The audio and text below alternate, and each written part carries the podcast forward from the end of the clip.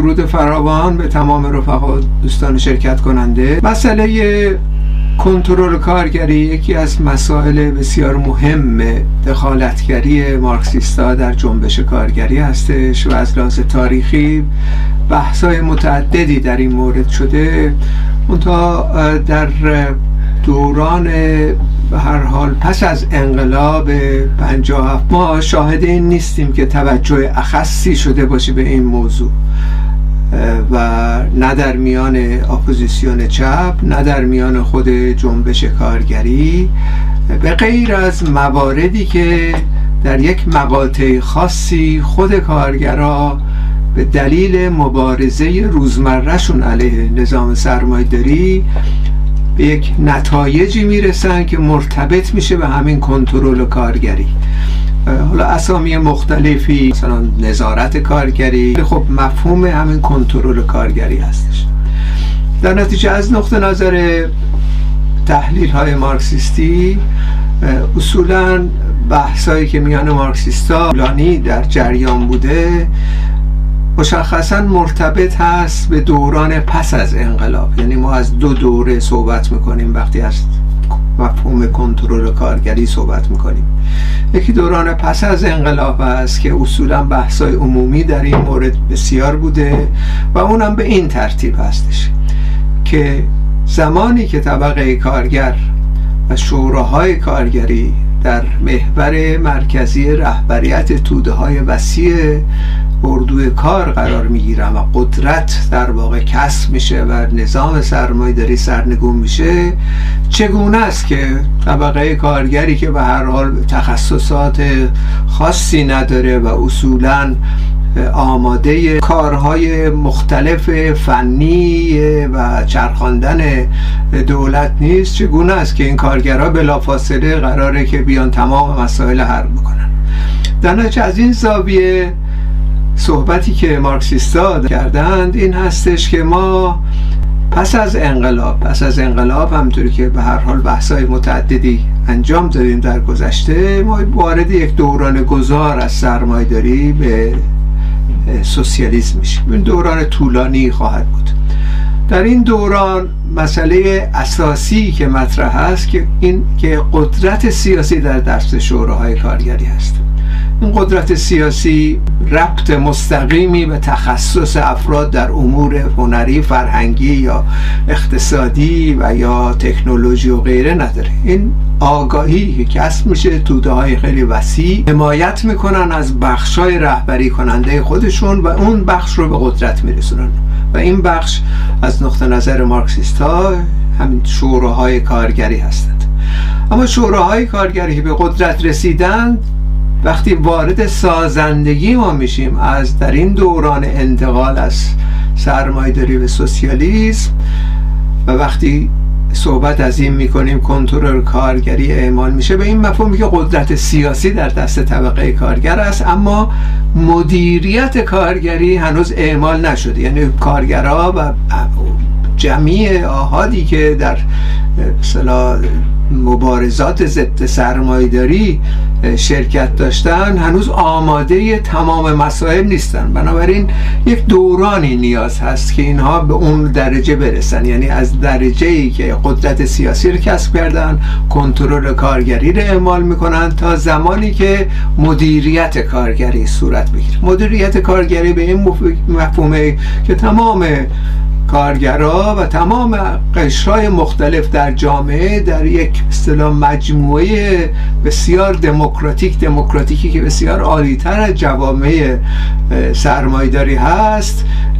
کارها امور رو به دست هم می‌گیرن یعنی حاکمیت نهایتا ادواری میشه و حاکمیت تغییر پذیر هستش و انواع اقسام به هر حال کمک هایی میشه این مجموعه که بتونه این حاکمیت به کار خودش ادامه بده و مسائل اصلی حاکمیت هم این هستش که مسائل اقتصادی توده رو در وحله اول کاملا حل بکنه یعنی در رفاه توده ها قرار بگیرن ضمنی که کار می‌کنن اما از مزایای کافی خوردار باشن مسکن بیمارستان انواع و اقسام نیازهاشون برآورده بشه.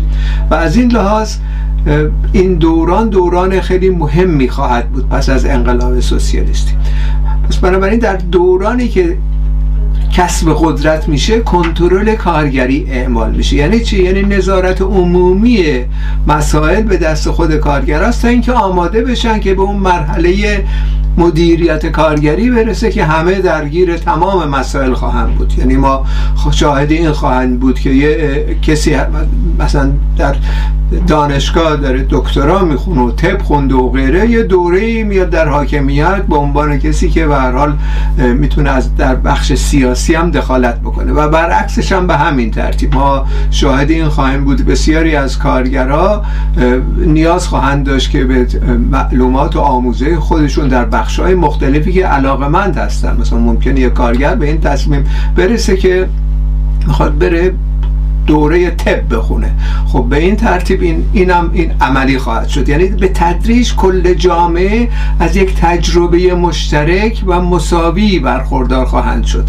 مسئله قدرت هنوز در دست طبقه کارگر و تمام مثلا نیروهایی هستند که در خدمت این طبقه قرار گرفتن و همچنین کمک رسانی می‌کنن به پیشبرد مقاصد. اما در تحلیل نهایی این دوران دورانی هستش که پیچیدگی های خودش داره و این پیچیدگی ها میشونه در مسائل اقتصادی به وجود بیاد مثلا در انقلاب روسیه مسئله پس از اصطلاح جنگ خانمان سوز 14 کشور امپریالیستی به روسیه. خب مسئله اقتصادی بسیار وخیم شد و تصمیم گرفتن که مسئله این دوران گذار رو از یک طریق دیگه ای تحقق بدن و اونم وارد یک اقتصاد نوین شدن اقتصاد نپ معروف شد. این اقتصاد سرمایه گذاری در موارد مختلف و آزاد گذاشت که بتونه اقتصاد رشد بکنه. چون اوایل انقلاب بود. این حملات شدیدی هم که وارد شده بود اصولا منجر به فرار مغزها و همچنین بحران عمیق اقتصادی شد. و این نپ به این مفهوم بود که تمام گرایش های مختلف در جامعه آزادن کاری می‌کنن کاری که می‌خوام بکنم بکنم حتی سود می‌تونم بسازم دهقانان به همین ترتیب و تمام کسانی که مایل هستن اقداماتی بکنن. ولی تحت کنترل و نظارت خود شوراهای کارگر یعنی مسئله قدرت در دست طبقه کارگر این حائز اهمیت هستش در این دوره. منتها خیلی بیشتر مسائل خیلی کم و بیش مثل همین دوران سرمایه داری روابط باقی خواهد موند برای یه دوره. اما کنترل در دست شوراهای کارگری. این به مفهوم کنترل کارگری معرفی شد که تا اینکه همه این سازندگی ها رو انجام بدن و بعد به تدریج انقلاب های سوسیالیستی در سراسر جهان ایجاد بشه با یه مرحله می‌رسیم که مدیریت کارگری مطرح میشه به این مفهوم که تمام کسانی که در جامعه هستن زینف در تمام امور موجود و این شکل عالی هستش که البته در سطح بین المللی در کشورهای مختلف هم انقلاب سوسیالیستی باید رخ داده باشه که به اون مرحله می‌رسیم. اما در دوران پیش از این در دوران سرمایداری چه؟ در این دوران هم یک مفهوم کنترل کارگری مطرح میشه که در ذات در واقع همون مفهوم دوران پس از انقلابه. یعنی در یک شرایطی ما وارد مبارزه طبقاتی میشیم. این مبارزه طبقاتی مسئولیت نداره از رخنه کردن ایدولوژی هیئت حاکم. هیئت حاکم در قدرت دارن در قدرت هستن رژیم های مختلفی دارن در ایران رژیم کاملا ارتجایی قرون وسطایی سلسله مراتب شیعه وجود داره و از طرف دیگه هم مسئله مذهب مطرح هستش. تحمیق ایدولوژیک میشه یعنی توده های خیلی وسیع مورد تهاجم دو جانبه هیئت حاکم قرار می‌گیرن. از یک طرف تهاجم ایدولوژیک برای تحمیقشون برای اینکه منصرفشون کنن از اینکه به قدرت خودشون پی ببرن و متکی باشن به این هیئت حاکم. و از طرف دیگه هم خب زور و سرکوب و غیره هستش که متقاعد می‌کنه توده ها رو که به طور دائمی در انقلاب نباشه. در نتیجه این شرایط وجود داره. در جوامع مشخصا ایران که حتما چنین هست سراسر جهان هم چنین است. در کشورهای پیشرفته اروپایی هم چنین هست. در این شرایطی که ما در حال تدارکات انقلاب هستیم و این تهاجمات رخ میده تهاجمات اصطلاح نظامی ارعاب تحمیق و تهاجم ایدولوژیک مساجد و چنین رخنه کردن گرایش های مختلف طرفدار رژیم یا خریداری شده توسط رژیم به درون طبقه کارگر مسئله رو یه مقداری کند خواهد کرد. به واضح در واقع در یک شرایط خاصی قرار می‌گیریم که ما باید در واقع این آگاهی که لازم هست برای انقلاب سوسیالیستی رو کسب بکنیم در جامعه. این آگاهی عموما آگاهی ضد سرمایه‌داری در یک بخش قلیلی از جامعه تکامل پیدا می‌کنه. بدون اینکه لازم باشه کسی see بیاد بهشون بگه راهنمود بده و غیره. اینا برای در مبارزات عملی مبارزات طبقاتی آگاهی های کسب میشه. این آگاهی اما در بخش خیلی قلیلی هستش که به وجود میاد و اگرم یک تشکیلات سراسری نباشه پس از یه دوره از میان میره. یعنی دقیقا تو ایران ما اینه دیدیم که آگاهی های به اصطلاح ضد سرمایه‌داری در بخش های مختلف در اعتصابات و کارگری و غیره مشاهده شده. ولی خب چون تشکیلات سراسری وجود نداشته چون ستاد رهبری وجود نداره چون یک متکی یک برنامه انقلابی که متکی به 180 سال مبارزه طبقاتی درشون وجود نداره پس از یه دوره منزوی میشه و از بین میره. بنابراین یک همچی شرایطی ما درش هستیم. یعنی شرایطی هستش اون زمان هم که آگاهی به وجود میاد متاسفانه به دلیل نبود تشکیلات انقلابی در شرایط کنونی به این ترتیب از میان برداشته میشه یا عقب نشینی صورت می‌گیره.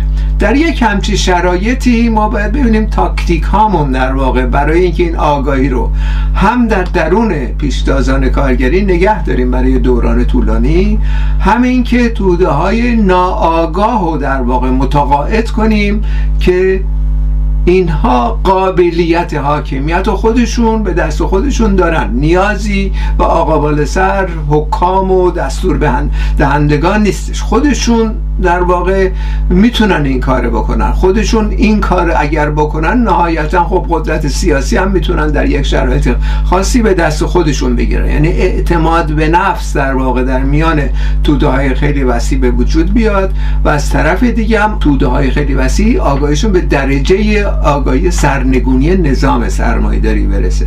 نه صرفا اون پیشتازانی که هستن بلکه توده ها به این آگاهی برسن. خصوص پس از انقلاب اکتبر و در کومینتن که سازمان بین المللی بود که میلیون ها طرفدار در سراسر جهان داشت اولین مثلا انقلاب سوسیالیستی در جهان صورت گرفت و یک رژیم اصطلاح عقب افتاده بورژوایی رو سرنگون کرد در جامعه و این خیلی گسترش پیدا کرد. این عقاید به سراسر جهان و کومینتر یه تشکیلات بین المللی بود که درش بهترین عناصر و مبارزترین عناصر در سراسر جهان موجود بودن. این کنگره اولش 1919 شکل گرفت که در اون کنگره یکی از بحثای محوری که صورت گرفت این بود که ما در مورد مطالبات سراسر جهان میان کارگرها باید صحبت هایی بکنیم ببینیم راههایی پیدا کنیم که این آگاهی بتونه بالاتر بره. این راه ها هم به این ترتیب هستش که ما در واقع باید اصولا سنتا یه برنامه حداقل داریم که صحبت از این می‌کنه که آزادی بیان و آزادی مطبوعات باشه در جامعه حقوق دموکراتیک رعایت بشه و از طرف دیگه مسائل سنفی مسائل مهمی باید مبارزه سرش صورت بگیره و غیره. و این مطالبات حداقلی به اصطلاح مطالباتی نیستن که ما رو آماده می‌کنه برای انقلاب که تسخیر قدرت صورت بگیره انقلاب کارگری. و از طرف دیگه هم یه مطالبات حد اکثری هم هستش که اونم چشمانداز نشون میده که انقلاب باید سوسیالیستی بشه و غیره. خب اونم به هر حال از طرف سوسیال دموکرات های اون زمان در بسیاری از کشورهای اروپایی اصولا به فراموشی سپرده شده. بدونه یعنی عموما متکی هم به مبارزات حد اقلی و این مبارزات حد اقلی هم امروز ما می‌بینیم در داخل ایران هم این نوع نداها این نوع صداها بیرون اومده از جریاناتی که خواهان حفظ وضعیت موجود هستن و مثلا دنبال روی می‌کنن از توده ها و به این ترتیب که توده ها خودشون نهایتا به آگاهی لازم می‌رسن و نیازی نیست. هر اقدامی توده ها می‌کنن ما بریم همراهی بکنیم. این مثلا یک بدفهمی هستش از مبارزه طبقاتی. یعنی مبارزه طبقاتی برخورد مارکسیست باید یه دخالتگری آگاهانه باشه. نه دنبال روانه تقدیرگرایانه که خب به هر حال این به نتیجه خواهد رسید. یه زمانی. ما لزوم نداره. فقط باید هوراکش توده ها باشیم و دنبال روی کنیم. از طرف دیگه هم خب یک گرایش های مختلفی در جامعه ما مشاهده شد.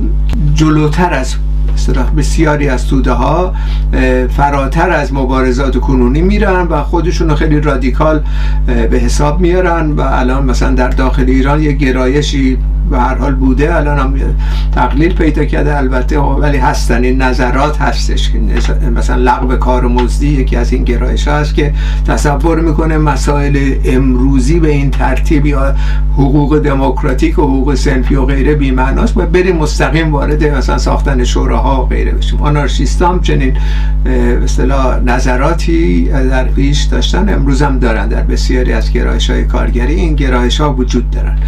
در صورتی که بحث مارکسیستا در همین کومینتن این بود که ما این برنامه حداقل و این برنامه حد اکثر رو باید در واقع از طریق یک پلی به هم مرتبط کنیم. این پل رو برنامه انتقالی خوندن و در مرکز گل سرسبد این برنامه انتقالی هم مسئله کنترل کارگری بود. این شعار کنترل کارگری در دوران پیش انقلاب. به این مفهوم که این شرایط باید به شکلی جلو بره که این آگاهی توده ها توده های خیلی وسیع همانند آگاهی بخش قلیلی از پیشتازان که به آگاهی ضد سرمایه رسیدن اونها هم باید به همین ترتیب بالا بیاد. ولی یک مثلا شرایطی به وجود بیاد یک شعارا مطالباتی مطرح بشه که نظام سرمایداری رو اگر تحقق پیدا کنه متلاشی بکنه. یعنی در واقع به یه شکلی هست تنظیم میشه این برنامه انتقالی که از آگاهی فعلی شروع میشه پل ایجاد می‌کنه بین حقوق دموکراتیک و مثلا برنامه حداقلی به برنامه حد اکثری اما قدم به قدم گام به گام توده ها رو یک مثلا مرحله به, به آگاهی بهتری میرسونه. برای یه سلسله مطالباتی مطرح شد در کومینتن به شکل خیلی دقیق تری این برنامه توسط لانتروسکی فرموله شد و یکی از مثلا برنامه اساسی بین الملل چهار بود که در دوران استالین شکل گرفت. و اون به هر حال در میان این برنامه انتقالی و خواسته و مطالبات انتقالی مسئله کنترل کارگری هستش. این کنترل کارگری به این مفهوم هستش که توده ها در مبارزات روزمرهشون مسئله محوری پیدا کردن اعتماد به نفس قدرتگیری خودشون در هر کارخونه ای رو باید تجربه بکنن. این تجربه کردن حتی اگر یه روزم طول بکشه حتی اگر یک ساعتم طول بکشه ارزش خیلی بالایی داره. یعنی در واقع این تجربه اعتماد به نفس و در واقع در توده ها بالا می‌بره و مورد سوال قرار میده خیلی بیشتر. دولت های سرمایداری مشخصا در داخل ایران دولت سرمایداری جمهوری اسلامی رو که به این ترتیب که اینها دیگه ارزشی قائل نخواهم بود برای این دولت ها و نماینده هاشون و استاندارا و فرماندارا و مدیران کارخونه و غیره.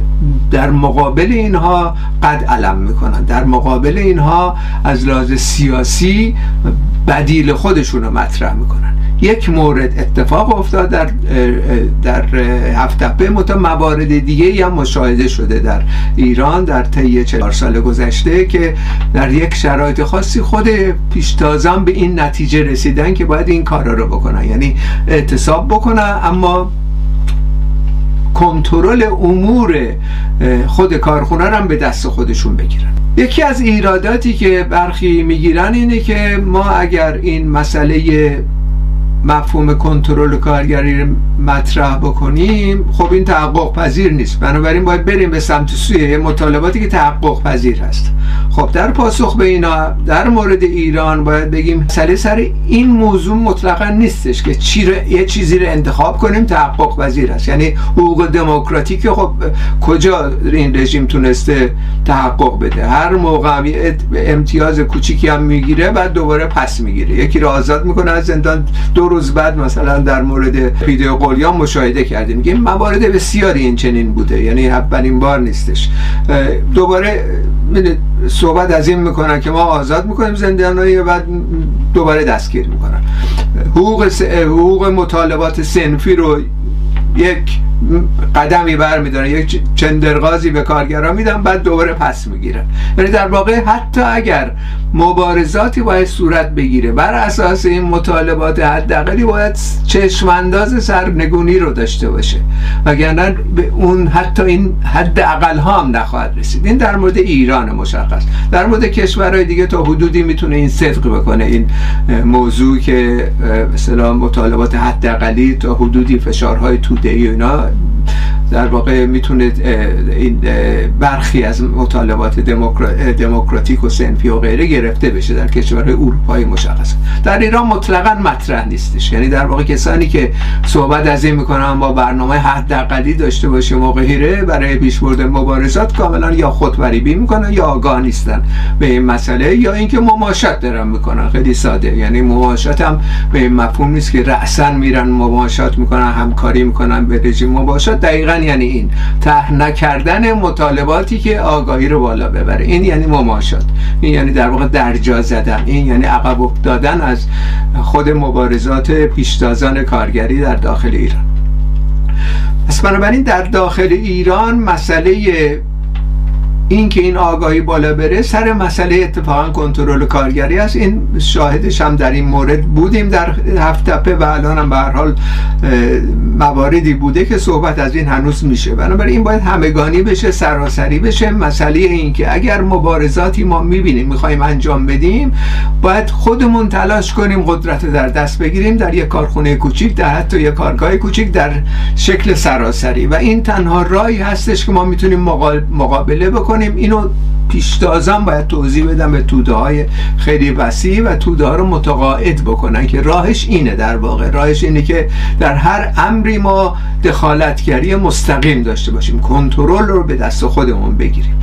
و این حتی اگر یه دوره کوتاهی هم باشه تجارب بسیار غنی بر جا خواهد گذاشت و تجارب دراز مدتی به جا خواهد گذاشت. یعنی در واقع به این ترتیب نیستش که اینها اگرم بیان سرکوب بکنن جلوگیری بکنن و غیره دیگه نشان دهنده این است که این شعارا رو باید کنار بذاریم. به هیچ وجه این مفهوم نمیده. به این مفهوم که اگر یک بارم آزمایش بشه این تجربه بسیار غنی می‌تونه انجام بده. در هفته هم مشاهده کردیم در موارد دیگه هم در, در گذشته ما شاهد این مسائل بودیم و اینا مثلا نسل به نسل در واقع منتقل میشه به جوانان کارگر و غیره. از این استفاده خواهند کرد برای دوره بعدی برای مبارزاتشون.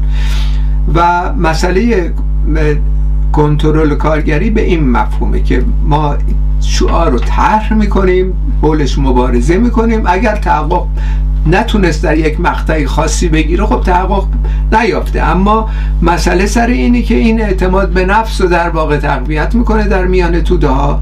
و همچنین از همه مهمتر زیر سوال بردن دولت سرمایداری را میان توده های عام کارگری تقویت می‌کنه. و بیشتر طرح می‌کنه که موضوع موضوع سر دولت سرمایه داری هستش. نه مسائل جوانبی و مطالباتی که ما میدیم. این دولت سرمایه داری مثلا فرض کن در داخل هفت تپه وقتی میاد این کارا رو می‌کنه ما درخواست می‌کنیم که به هر حال تمام به وام هایی که به پیشداد به اون مدیران خودتون می‌دید مدیران نالایق خودتون می‌دید این سخنرانی بخشی هستش در واقع چهار سال پیش. این وام ها رو بدید به خود کارگران خودشون اداره بکنن کارشون بنابراین این موضوع موضوع بسیار مهمی که تودای خیلی وسیع که در اونجا مشاهده می‌کنن که رژیم این کارم نمی‌کنه در نتیجه مبارزاتشون علیه دولت سرمایداری در واقع برجسته میشه. یعنی در واقع میگه خب چرا این کار شما نمی کنید اگر شما دزدی نکردید یا خانوادهاتون یا پسراتون فرزندانتون درگیر سودجویی در داخل این کارخونه نیستن؟ خب بیاید این کار رو بکنید. بذارید ما خودمون کارخونه رو. اگه نمیگید صنایع باید رشد بکنه. ما خودمون این کار می‌کنیم. از طرف دیگه یکی دیگه از همین شعارهایی که مرتبط میشه به کنترل کارگری مسئله اینه که دفترهای دخل و خرج تمام مسائلی که در کارخونه هستش باید روشن باز بشه و همه بدونن چه خبره اینجا. سرمایه گذارها کی هستن چقدر سرمایه گذاری می‌کنن و غیره. خب این نوع مطالبات رو رژیم تن نخواهد داد. به دلیل اینکه اگر تن بده منجر به سرنگونی خیلی سریعش خواهد شد. چون معلوم میشه مثلا فرض کن در هفت دبه که اگر این دفتر دفتر دخل و خرج باز بکنن یا امور به دست خود کارگرا بیفته خب نهایتا این دفترها به دستشون خواهد بود که اینا رو افشا خواهند کرد. نشون داده بشه که مثلا فرزند خود خامنه هم در این دخیل هست و سرمایه گذاری کرد و فرمانده های سپاه پاسداران و سرمایه گذاری کردن. خب این در واقع جنجالی ایجاد خواهد کرد در کل جامعه که بسیار از لحاظ سیاسی مؤثره و عمیقتر از هر نوع موضوع دیگه خواهد شد و یعنی در واقع گرایش های ضد سرمایداری ضد دولت سرمایداری تقویت میشن در جامعه. به این ترتیب شرایط اولیه برای تدارک انقلاب صورت می‌تونه بگیره. چون مسئله انقلاب در تحلیل نهایی آگاهی ضد سرمایداری هستش که منجر به جلب توده های عظیم. میشه ما هم انقلاب رو نمی‌خوایم. حالا یه عده قلیلی یا یک اقلیتی از جامعه یه عده مثلا کمونیست یا عده مارکسیست بیان در ایران بکنن. ما می‌خوایم خود توده ها قدرت بگیرن. پیشتازاشون به این آگاهی که رسیدن خب واضحه که این آگاهی بعدی اینه که چگونه خودشون رو برای دوره حفظ بکنن. در نتیجه به لزوم ساختن حزب تشکیلات مخفی خودشون هم پی خواهم برد.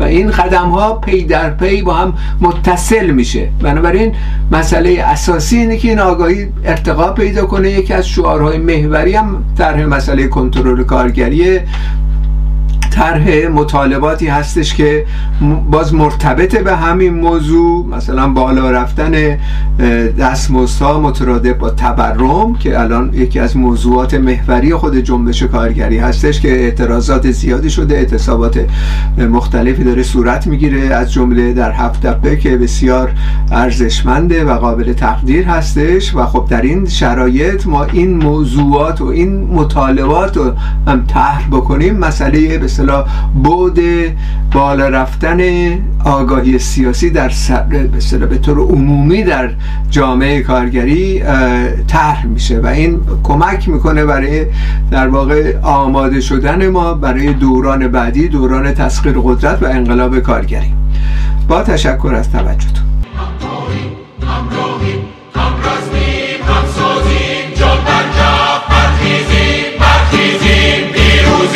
برپاخیز بنای کاخ دشمن برپاخیز از